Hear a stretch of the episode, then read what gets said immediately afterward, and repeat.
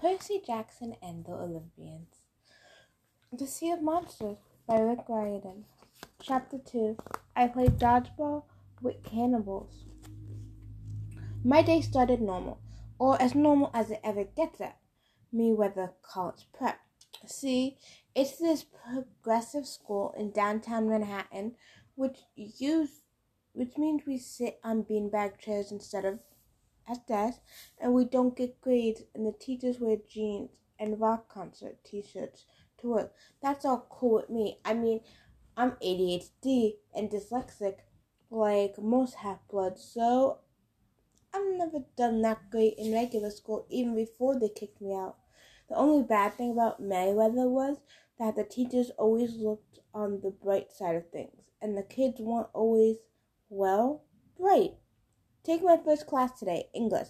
The whole middle school had to read this book called Lord of the Flies, where all these kids get marooned on an island and go psycho. So for our final exam, our teacher sent us into the yard to spend an hour with no adult supervision to see what would happen.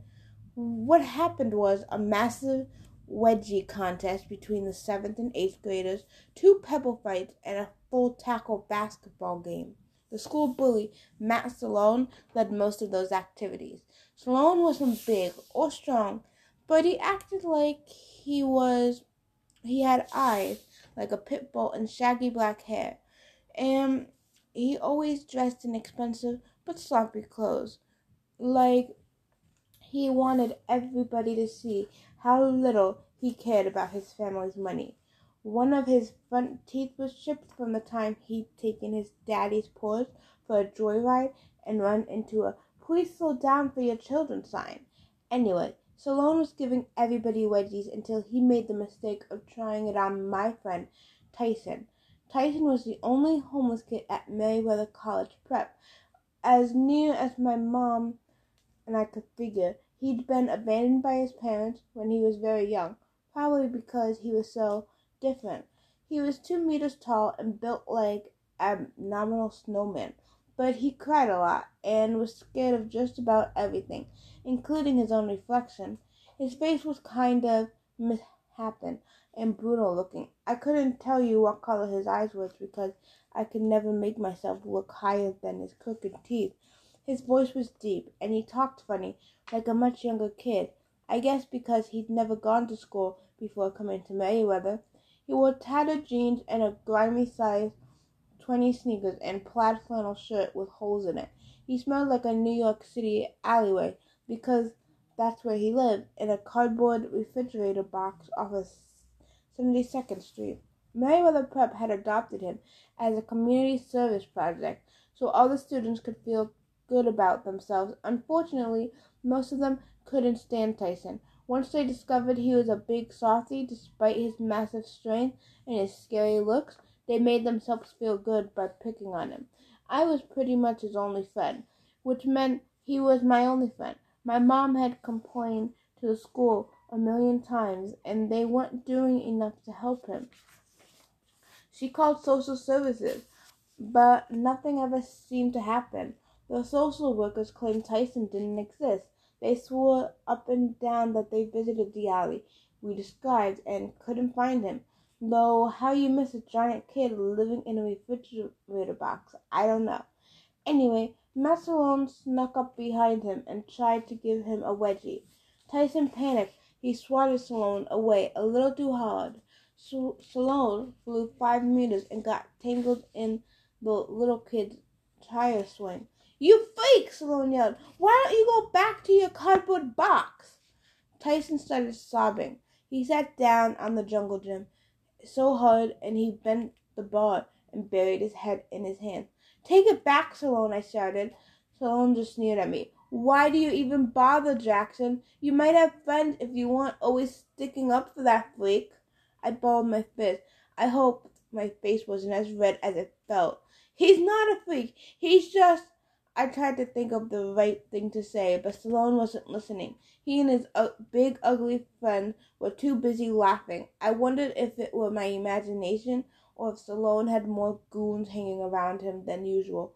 I was used to seeing him with one or two or three, but today he had like a half a dozen more, and I was just pretty sure I'd never seen them before. Just wait till P.E. Jackson, Sloan called. You are so dead. When first period ended, our English teacher, Miss D'Amelio, came outside to inspect the carnage. He pronounced that we understood Lord of the Flies perfectly. We all passed his course, and we should never grow up to be violent people. Sloan nodded earnestly, then gave me a chip toothed grin. I had to promise to buy Tyson an extra peanut butter sandwich at lunch to get him to stop sobbing. I I'm a freak? He me. No, I promised, gritting my teeth. Matt Sloan is the freak, Tyson sniffled. You're a good friend. Miss you next year. If if I can't his voice trembled. I realized he didn't know if he'd be invited back next year for the community service project. I wondered if the headmaster had even bothered talking to him about it. Don't worry, big guy, managed. Everything's going to be fine. Tyson gave me such a grateful look. I felt like a big liar. How could I promise a kid like Tyson that anything would be fine? Our next exam was a science. Mrs. Tesla told us that we had to mix chemicals until we succeeded in making something explode. Tyson was my lab partner. His hands were way too big for the tiny valve we were supposed to use. He accidentally knocked the tray of chemicals off the counter and made an orange mushroom cloud in a, the trash can.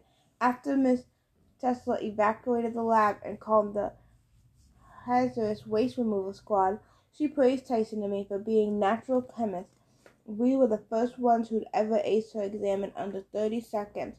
I was glad the morning went so fast because it kept me from thinking too much about my problems. I couldn't stand the idea of something might be wrong at camp. Even worse, I couldn't shake the memory of my bad dream. I had a terrible feeling that Grover was in danger. In social studies, while we were drawing latitude and longitude maps, I opened my notebook and stared at the photo inside. My friend Annabeth on vacation in Washington D.C. She was wearing jeans and a denim jacket over an orange Camp Half-Blood T-shirt. Her blonde hair was pulled back in a bandana. She was standing in front of the Lincoln Memorial with her arms crossed, looking extreme, extremely pleased with herself, like she personally designed the place. See, Annabeth wants to be an architecture, and when she grows up, she's always so she's always visiting famous monuments and stuff. She's weird that way. She emailed me the picture after spring break, and every once in a while I look at it just to remind myself she was real and Camp Half-Blood hadn't just been my imagination. I wish Annabeth were here. She'd know what to make of my dream. I never admitted it to her, but she was smarter than me, even if she was annoying sometimes. I was about to close my notebook when Matt Sloan reached over and ripped the photo out of the ring. Hey, I protested. Sloan checked out the picture and his eyes got wide. No way, Jackson. Who is this? She is not your. Give it back. My ears felt hot. Sloan handed the photo to his ugly buddy, who snickered and started ripping it to spitwads. They were new kids who must have been visiting, because they were all wearing those stupid, Hi, my name is tags from the admission office. They must have had a weird sense of humor, too, because they all filled in strange names like Marrow Sucker, Skull Eater, and Joe Bob. No human beings had names like that. These guys are moving here next year, Sloan bragged like he was supposed to scare me. I bet they can pay the tuition too, unlike your retarded friend. He's not retarded. I had to try really, really hard not to punch Sloan in the face. You're such a loser, Jackson. Good thing I'm gonna put you out of your misery next period. His huge buddies chewed up my photo. I wanted to pulverize them, but I was under strict orders from Chiron never to take my angers out on regular mortals, no matter how obnoxious they were. I had to save my fighting for monsters. Still, part of me thought if Sloan only knew who I really was. The bell rang. As Tyson and I were leaving class, a girl's voice whispered, Percy. I looked around the locker area, but nobody was paying attention to me. Like any girl at Meriwether would ever be caught dead calling my name.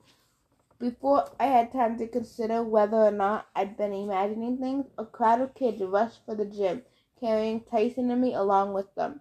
It was time for a PE. Our coach had promised us a free for all dodgeball game, and Matt Sloan had promised to kill me. The gym uniforms at Meriwether is a sky blue shorts and tie dye t shirts. Fortunately, we did most of our athletes stuff inside, so we didn't have to jog through the Tribeca. The Tribeca looking like a bunch of boot camp hippie children. I changed as quickly as I could in the locker room because I didn't want to deal with Salone. I was about to leave when Tyson called Percy. He hadn't changed yet. He was standing by the weight room door, clutching his gym clothes. Were you, uh. Oh, yeah. I tried not to sound aggravated about it. Yeah, sure, man. Tyson ducked inside the weight room. I stood guard outside the door while we changed. I felt kind of awkward doing this, but he asked me to most days. I think it's because he's completely hairy and he's got weird scars on his back, and I never had the courage to ask him about. Anyway, I learned the hard way what people tease Tyson while he was dressing. He'd get upset and started ripping the doors off lockers. When we get into the gym, Coach Nunley was sitting at his little desk reading Sports Illustrated. Nunley was about a million years old with bifocals and no teeth and a greasy wave of gray hair. He reminded me of the oracle at Camp Half-Blood, which was a shriveled uh, mummy, except Coach Nunley moved a lot less, and he never billowed green smoke. Well, at least not that I'm that I'm obsessed. Observed. Matt Salone said, Coach, can I be captain? Uh, Coach Nunley looked up from his magazine. Yeah, he mumbled. Mm-hmm. Salone grinned, took charge of the picking he made. Me, on the other the other team's captain, but it didn't matter who I picked because all the jocks and the popular kids moved over to Salone's side. So did the big group of visitors. On my side, I had Tyson, Corey Bailey, the computer geek, Raj Mandali, the calculator whiz, and the half dozen other kids who always got harassed by Salone and his gang. Normally, I would have been okay with just Tyson. He was worth half a team all by himself, but the visitors on worth half a team all by himself. But the visitors on Salone's team were almost as tall and strong looking as Tyson, and there were six of them. Matt Salone spilled a cage full of balls in the middle of the gym.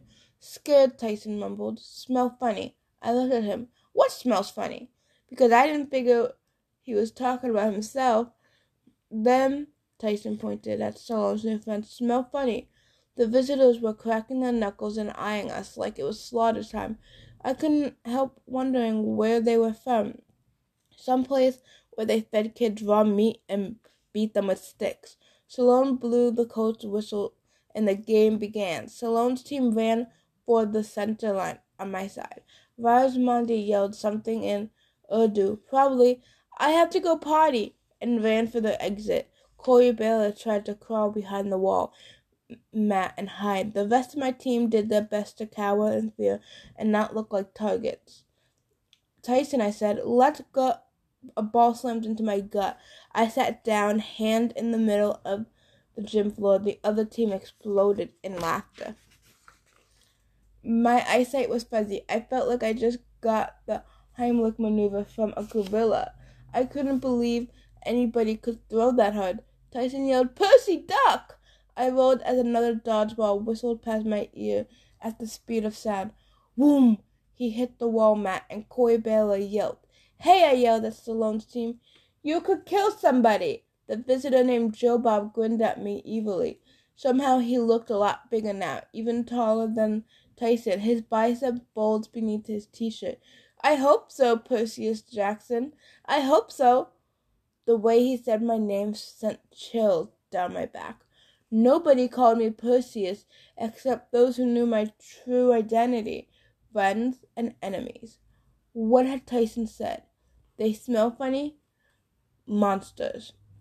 All around Matt Salone, the visitors were growing in size. They were no longer kids. They were two and a half meter tall giants with wild eyes, pointy teeth, and hairy arms tattooed with snakes and hula women and Valentine hearts. Matt Sloan dropped his ball. Whoa, you're not from Detroit.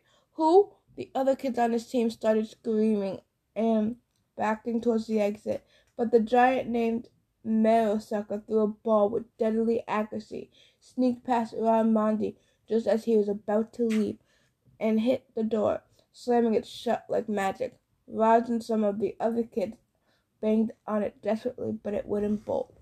Let them go, I yelled at the giant. The one called Joe Bob growled at me. He had a tattoo on his bicep that said, JB loves baby cakes and lose our tasty morals. And lose our tasty morals? No, son of the sea god. We're Laistrygonians aren't just playing for your death. We want lunch. He waved his hand and a new batch of dodgeball appeared on the center line. But these balls weren't made of rubber. They were bronze, the size of cannonball, perforated like wiffle balls, with fire bubbling on the hold. They must have been searching, searing hot.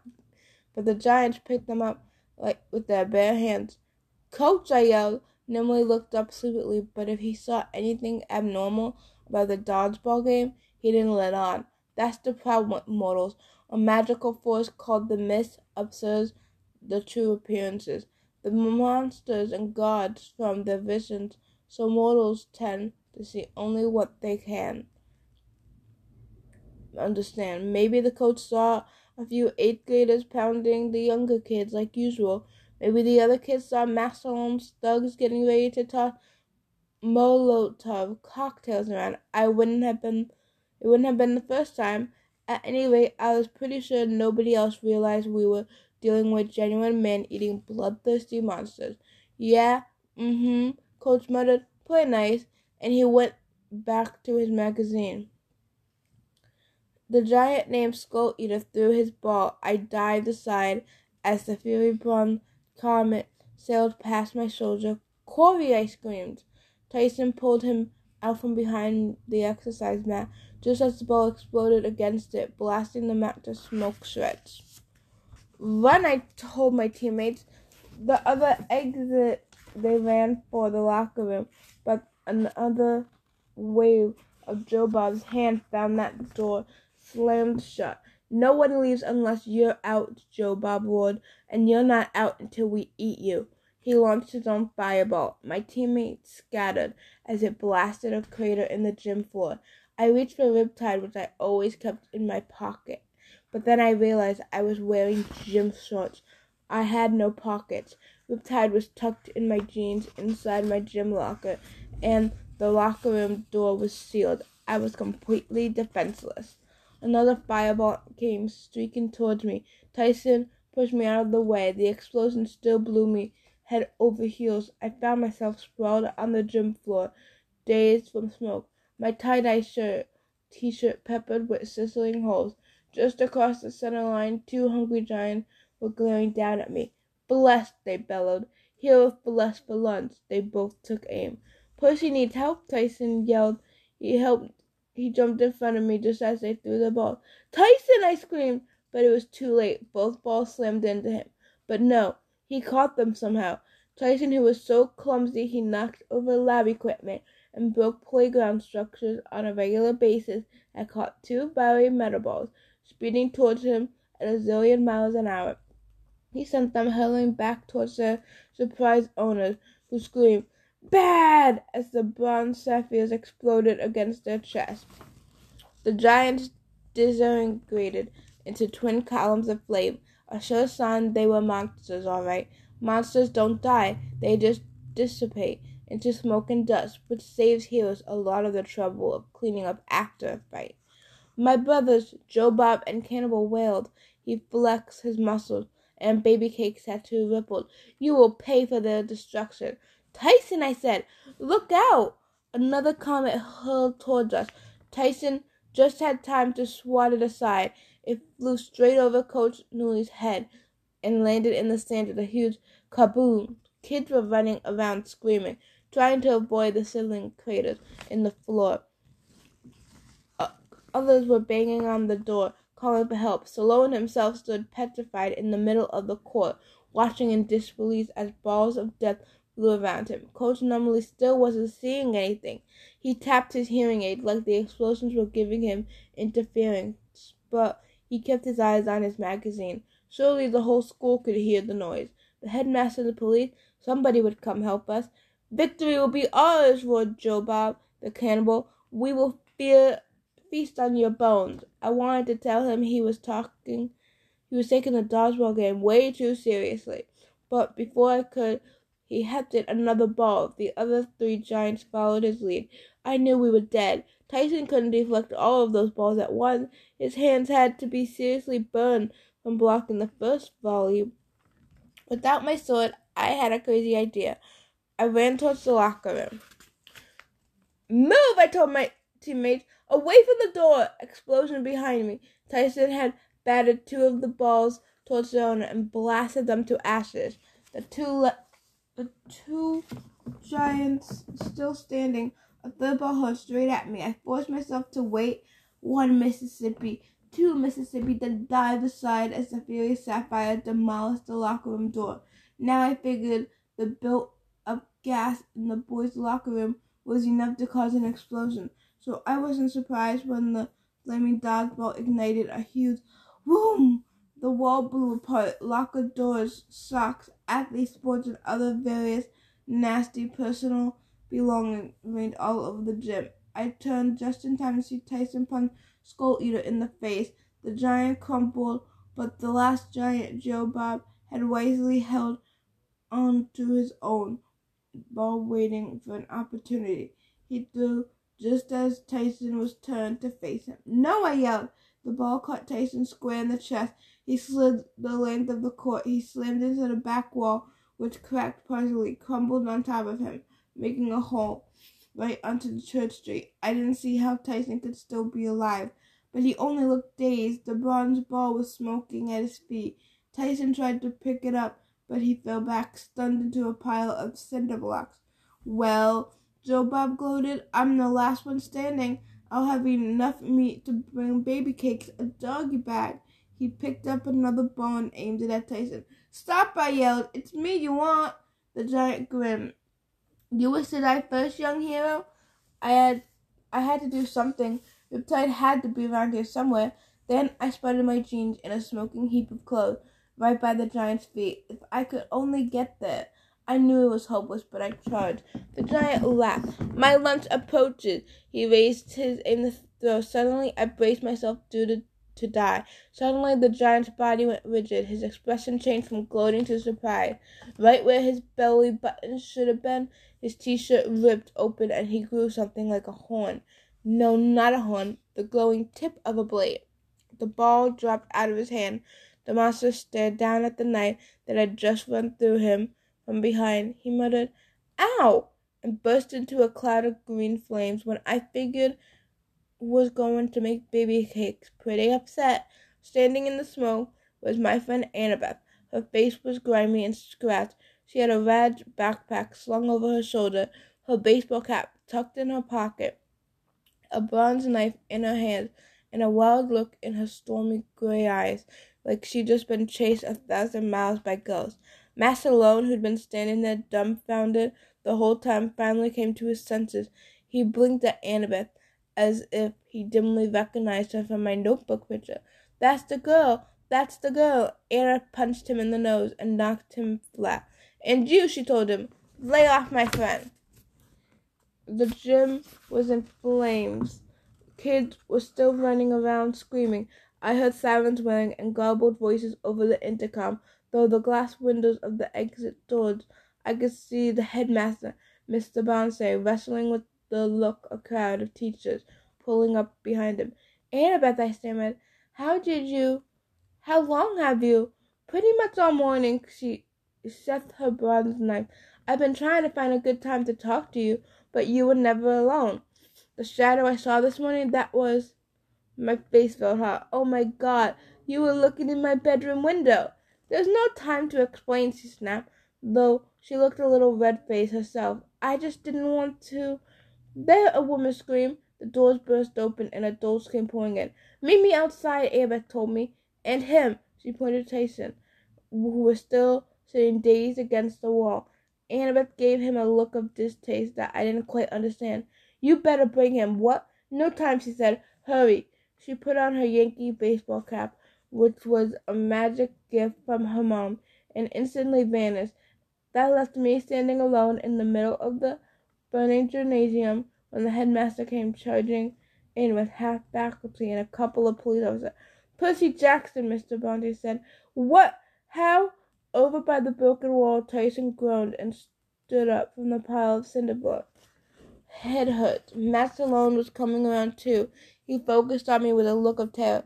Percy did it, Mr. Bronte. He set the whole building on fire. Coach Nunley will tell you. He saw it all. Um, Coach Nunley had been dutifully reading his magazine, but just my luck, he chose those moments to look up when Sloan said his name. Eh? Yeah. Mm-hmm. The other adults turned towards me. I knew they would never believe me, even if I could tell them the truth. I grabbed the Riptide out of my ruined jeans, told Tyson, come on, and jumped through the gaping hole in the side of the building.